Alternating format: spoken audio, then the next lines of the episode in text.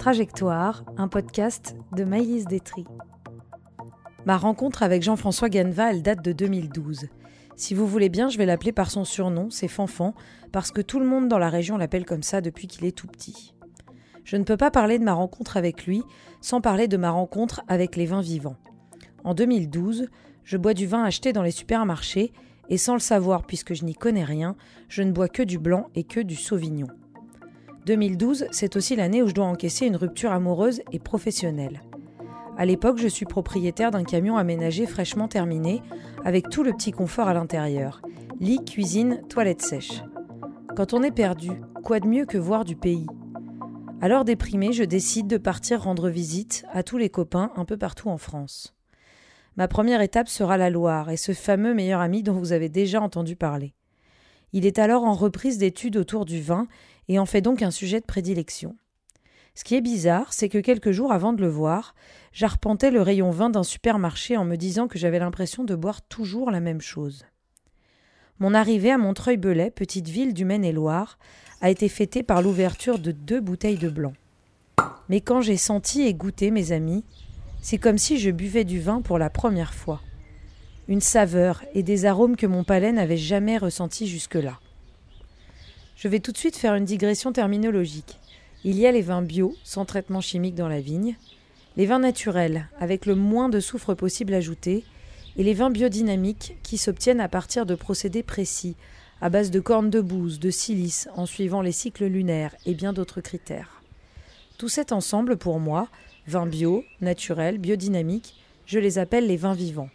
Puisqu'à des degrés différents, le vigneron tente de renouer avec ce vivant pour intervenir le moins possible en mettant en valeur le travail de la nature. Je vais donc rendre hommage à ces deux bouteilles que j'ai bues ce soir-là. Je rends hommage à Charlotte Battet et Mathieu Vallée, parce que dans le vin vivant, on ne boit pas seulement la bouteille ou la cuvée, on boit aussi le vigneron. C'est en sirotant ces deux bouteilles, donc, que mon pote me parle de la biodynamie ce courant qu'il a découvert récemment et qui lui a fait regarder la viticulture autrement. Je me couche avec plein de nouveaux termes dans la tête. Et le lendemain matin, ma tête n'est même pas embrumée à cause des bateaux de soufre dans les bouteilles de la veille, et du coup je peux parcourir la toile en lisant tout ce que je trouve sur le sujet, Rudolf Steiner et compagnie, et je suis persuadée qu'il y a un vrai sujet de reportage à faire. Je balance entre deux gorgées de thé. On pourrait faire un reportage, non? Mon pote ne me prend pas du tout au sérieux. Pourtant, quelques heures plus tard, une ampoule s'est allumée dans sa tête. Il me dit qu'il a trois semaines de vacances, qu'on pourrait aller voir des vignerons partout en France et les interviewer. Allez, on a dit banco. On a donc été voir Marc Angéli, Didier Barral, Michel Aubéry, pour terminer dans le Jura chez Fanfan. On a été super bien accueillis. Les vignerons ont pris du temps pour nous, on a goûté des choses formidables. Chez Fanfan, on a croisé Kenjiro Kagami, un japonais voisin qui débutait. On a mangé au resto, fait des baby-foot, goûté toute la cave, rigolé à plein poumon. On s'est écroulé dans un des lits de la maison familiale. On s'est réveillé les yeux collés face à deux chamois qui nous regardaient du haut de la combe. On a mangé la brioche chez la vieille dame d'en face qui nous attendait avec un café chaud. Et on a cru rêver ces 24 heures. Tellement belle et tellement vraie. Depuis ce jour-là, je me suis promis de revenir voir ce foufou du Jura son sourire, sa gouaille, sa passion, sa convivialité, tout ce qu'on retrouve dans ses bouteilles. Eh ben allez, on y va ma belle De toute beauté. On va déposer un petit canon, n'est-ce pas? Maintenant, la cave est encore ouverte, c'est bon. On ferme, on ferme à 23h30. Ah bon? Ah oui, oui, on a quand même des... Mais pour aller manger seulement. Après, on revient à... Ah, À minuit, une heure. Euh, voilà, jusqu'au bout de la nuit. Toute beauté. Je pense que le domaine Ganva, c'est père en fils depuis 1650, donc 14 générations. Donc, euh, je pense que ça aurait été dommage de laisser euh, ce, petit domaine à l'abandon. Quoi. Ça, ça, pouvait pas, ça pouvait pas se faire. Quoi. Voilà. Je sais pas si je dois le dire comme ça, mais tu as dû dire merde un peu quand même. Ouais, bon après l'héritage, euh, l'héritage, un garçon comme moi, l'héritage, euh, je sais pas si je, me pose bien des questions si c'était vraiment un héritage, surtout que c'était un petit euh, héritage. Le Jura avait vraiment pas le vent en poupe il y a 20 ans, personne n'en parlait. je veux dire, quand je suis parti de la Bourgogne, c'était plutôt que je venais ici, c'était plutôt le casse-pipe, quoi. Je veux dire, on allait venir là, on allait crever de faim, et puis ça allait être compliqué.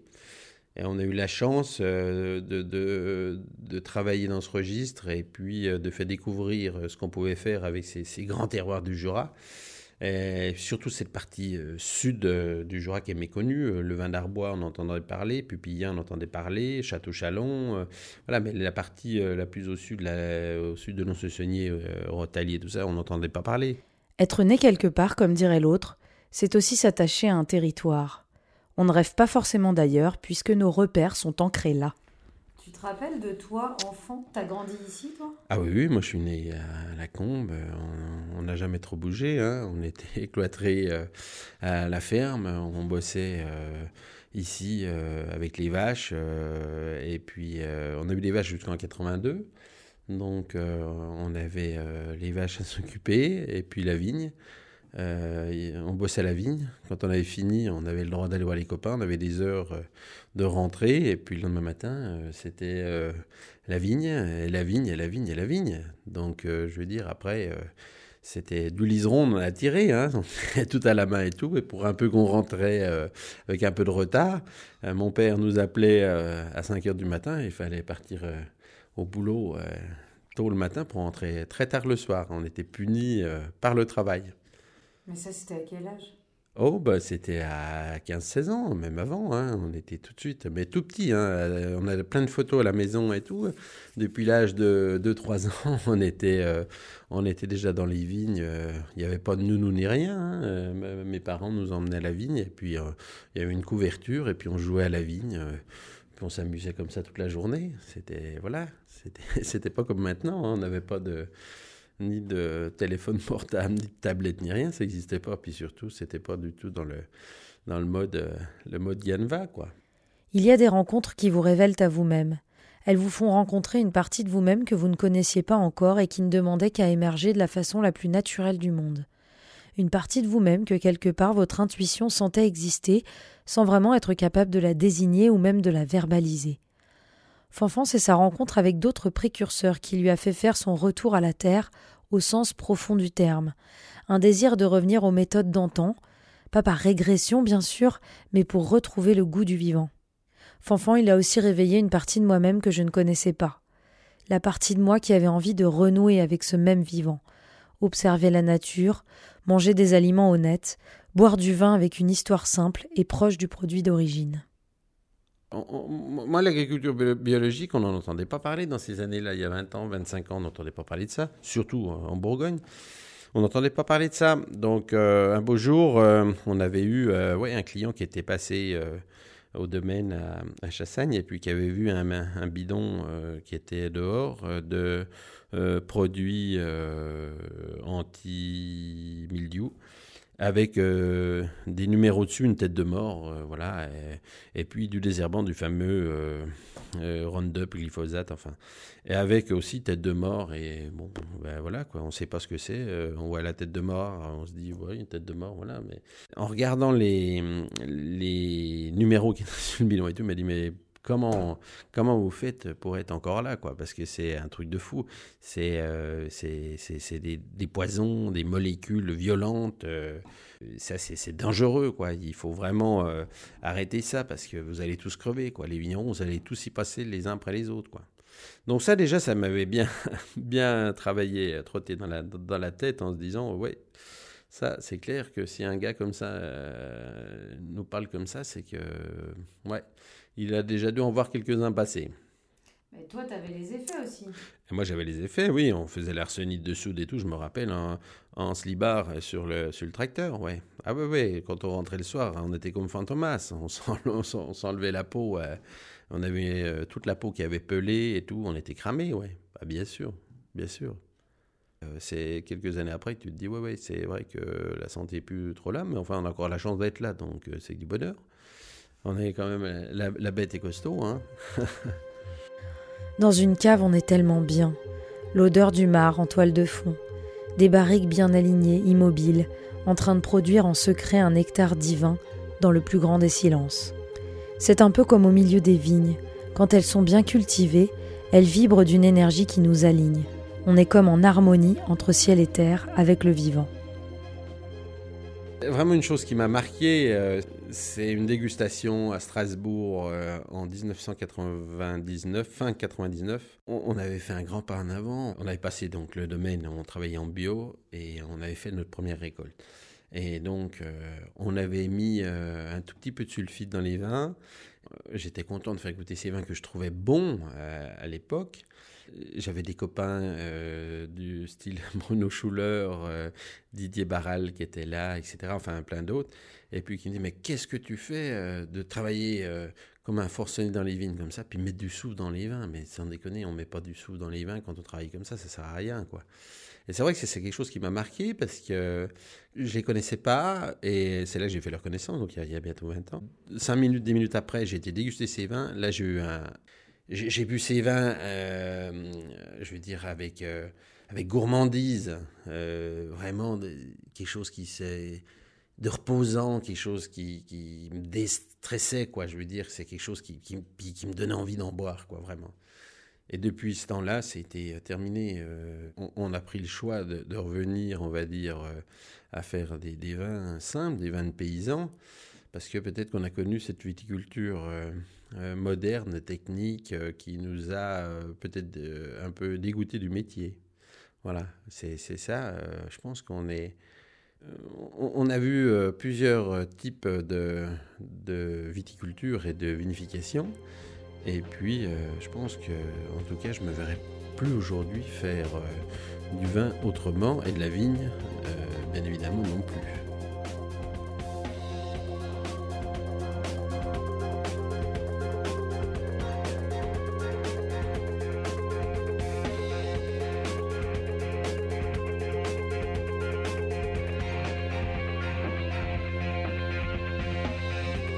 Essayé de faire du vin comme euh, qui ce soit parce que j'ai fait du vin comme j'ai envie de le, boire. Et puis on, a fait, euh, on a commencé euh, vraiment avec des toutes petites, des petits lots. Et puis on a tout de suite donc travaillé en sélection parcellaire. Et sur ces parcelles, c'est là qu'on a, on a vraiment travaillé de façon naturelle, avec des vignes bien tenues. C'est là qu'on a vu qu'il y avait vraiment euh, une vraie vie, quoi, une vie euh, au niveau du vin, au niveau de depuis le départ, depuis la vinification jusqu'à la, mise en bouteille, même après la mise en bouteille d'ailleurs, parce que c'est des vins qui évoluent, c'est des vins qui parlent, c'est des vins qui ont une résonance euh, incroyable, quoi. Et c'est, ça, c'est, j'avais jamais vu ça avant, quoi. Transformer un produit en lui donnant la liberté de s'exprimer jusqu'au bout, ça demande du courage on s'en remet à la nature avec tous ses aléas. C'est euh, la perte du millésime euh, à 98%, euh, voire 99% en 2017. Quand tu viens le matin, que tu vois tes vignes qui sont complètement cramées par le gel, tout de suite le matin, bon, on savait qu'il avait fait froid, on pensait qu'il n'y avait pas eu, avait pas un poil d'humidité, on pensait que les vignes avaient survécu au gel. Et puis arrivé à 10 heures, quand il y a un coup de soleil, tu vois que c'est tout cramé, là je peux te dire c'est gros coup, gros coup de massue. Et puis euh, ensuite, eh ben, il faut les entretenir euh, comme s'il y avait une récolte. Donc on est 15 personnes à travailler. Et puis à la fin, ben, quand on a vendangé, euh, il n'y avait vraiment rien. Mais on voyait quand même plus de raisins qu'il y en a eu réellement. Parce que voilà, on a fait deux, je te dis, deux, trois hecto-hectares. Quoi. Donc c'est un truc de dingue. Euh, de ça. Quoi. Bah, c'est rien. Il y a des vignes, il y a des vignes qu'on n'a même pas récoltées parce que ça payait pas. On, je veux dire, on faisait même euh, un demi saut par an, quoi. Donc on les a pas vendangées parce que c'était, ça payait pas le vendangeur. C'est l'horreur. Tant qu'on a de la récolte, euh, il faut savoir qu'on peut faire tourner une, une affaire. Quand on n'a pas de récolte avec euh, le nombre de personnes où on est, là, c'est euh, très, très compliqué. Quoi. Donc là, on a énormément souffert. Heureusement qu'on a eu une mésime 2018, euh, on va dire, avec une qualité splendide et puis des rendements plus que corrects. Donc ça, on est, on est content en tout cas. Mais ça, c'est vraiment difficile. Quoi. On a du mal encore à, à l'avaler, celui-ci. Quelle décision tu as prise à ce moment-là? Pourquoi tu dis que c'est un moment clé? Parce que bah, c'est un coup dur. Ça, c'est un coup dur et c'est un moment clé où euh, ça nous a permis euh, de vinifier, d'aller chercher des raisins. Euh, où on a pu en trouver. Donc on en a trouvé dans des régions euh, euh, du style Vallée du Rhône. On a la chance d'avoir monté ce négoce en, 2013. Quoi. On, a monté ce négoce en 2013 avec ma sœur Anne. Et on, avait acheté quelques cuvées de gamay, un peu de syrah, un petit peu de mondeuse et un tout petit peu d'Alsace pour s'amuser. Ça, ça nous a permis de faire des nouvelles cuvées et des choses que j'avais jamais essayé, quoi. Ça, c'est pareil, c'est un moment euh, intéressant parce que je pense que s'il n'y avait pas eu ça, euh, malgré tout, j'aurais peut-être jamais essayé parce que c'était pas des cépages qui me faisaient vibrer par ce côté euh, densité, ce côté chaleur qui était assez, des vins assez chauds, quoi. Et pourquoi tu décides Tu sens le changement climatique arriver Qu'est-ce qui te pousse à, faire du négoce d'un coup, aller chercher des raisins ailleurs? C'est, t'as quand même une sacrée gourmandise de, de d'essayer quoi. ben ouais, c'est ça qui est, c'est ça moi la passion. Euh, encore une fois, je, je, je, ne saurais pas faire euh, de euh, du vin et puis me dire j'ai une recette, je regarde cette recette, ça marche bien, on vend tout, ça va bien. Voilà, non, moi c'est, je, suis un curieux, j'ai envie d'essayer plein de choses. Euh, je pense que tout ce qui touche à la bouche, euh, c'est tellement intéressant, euh, surtout dans un registre comme ça, dans un registre de, gourmandise, de friandise. on, ne reste pas anodin, quoi. Je veux dire, c'est un plaisir. Comment allier ce plaisir à la réalité des normes, des labels et du marché? Parfois, on ne peut pas tout maîtriser. Aujourd'hui, on est gouverné par des gens. je pense qu'on fait chier un peu la profession et puis euh, il y, a une jalousie qui s'installe, je pense. Et je pense que tous ces gens-là euh, sont en train de tuer notre passion. C'est ça qui est dommage parce que on a un grand respect pour la plante, on a un grand respect pour le fruit, on a un grand respect pour le vin. Et puis, euh, on nous empêche de, vivre notre passion parce qu'on ne rentre pas dans, justement dans une réglementation carrée, cadrée, de l'hygiène et de la propreté. On, boit des vins, mais il y a besoin de rien. Je veux dire, et des vins qui sont exceptionnels, très bons. Donc c'est clair que forcément, euh, il y, a de plus en plus de domaines, euh, on va dire, qui prennent de la notoriété parce que euh, justement, ils partent dans cette démarche et ils se rendent compte que ça marche bien. Et les vins, forcément, sont de mieux en mieux. Les, vins sont, sont, sont, meilleurs. Donc évidemment, ça prend une notoriété, ça c'est clair. Ça me paraît évident, quoi, je veux dire, c'est sûr. C'est sûr. Après, ce qui est embêtant, c'est qu'on voit euh, nos vins revendus à des prix de fou euh, et ça commence à spéculer sur euh, les bouteilles et tout. Ça, c'est du gros n'importe quoi. Ça, ça, me fout le boulot au ventre. Mais comment faire pour y arrêter? Ça, c'est compliqué. quoi.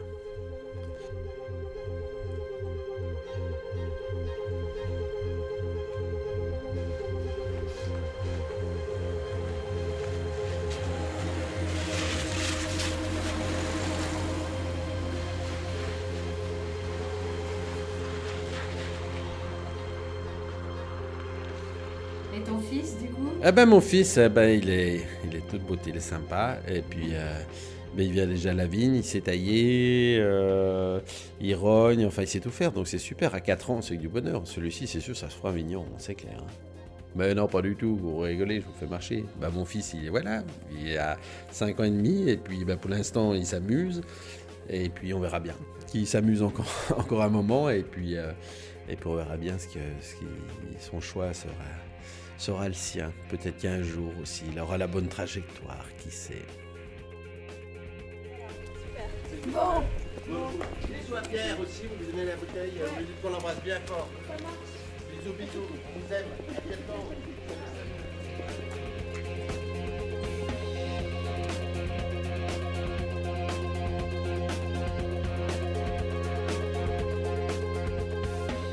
À bientôt pour un autre épisode de Trajectoire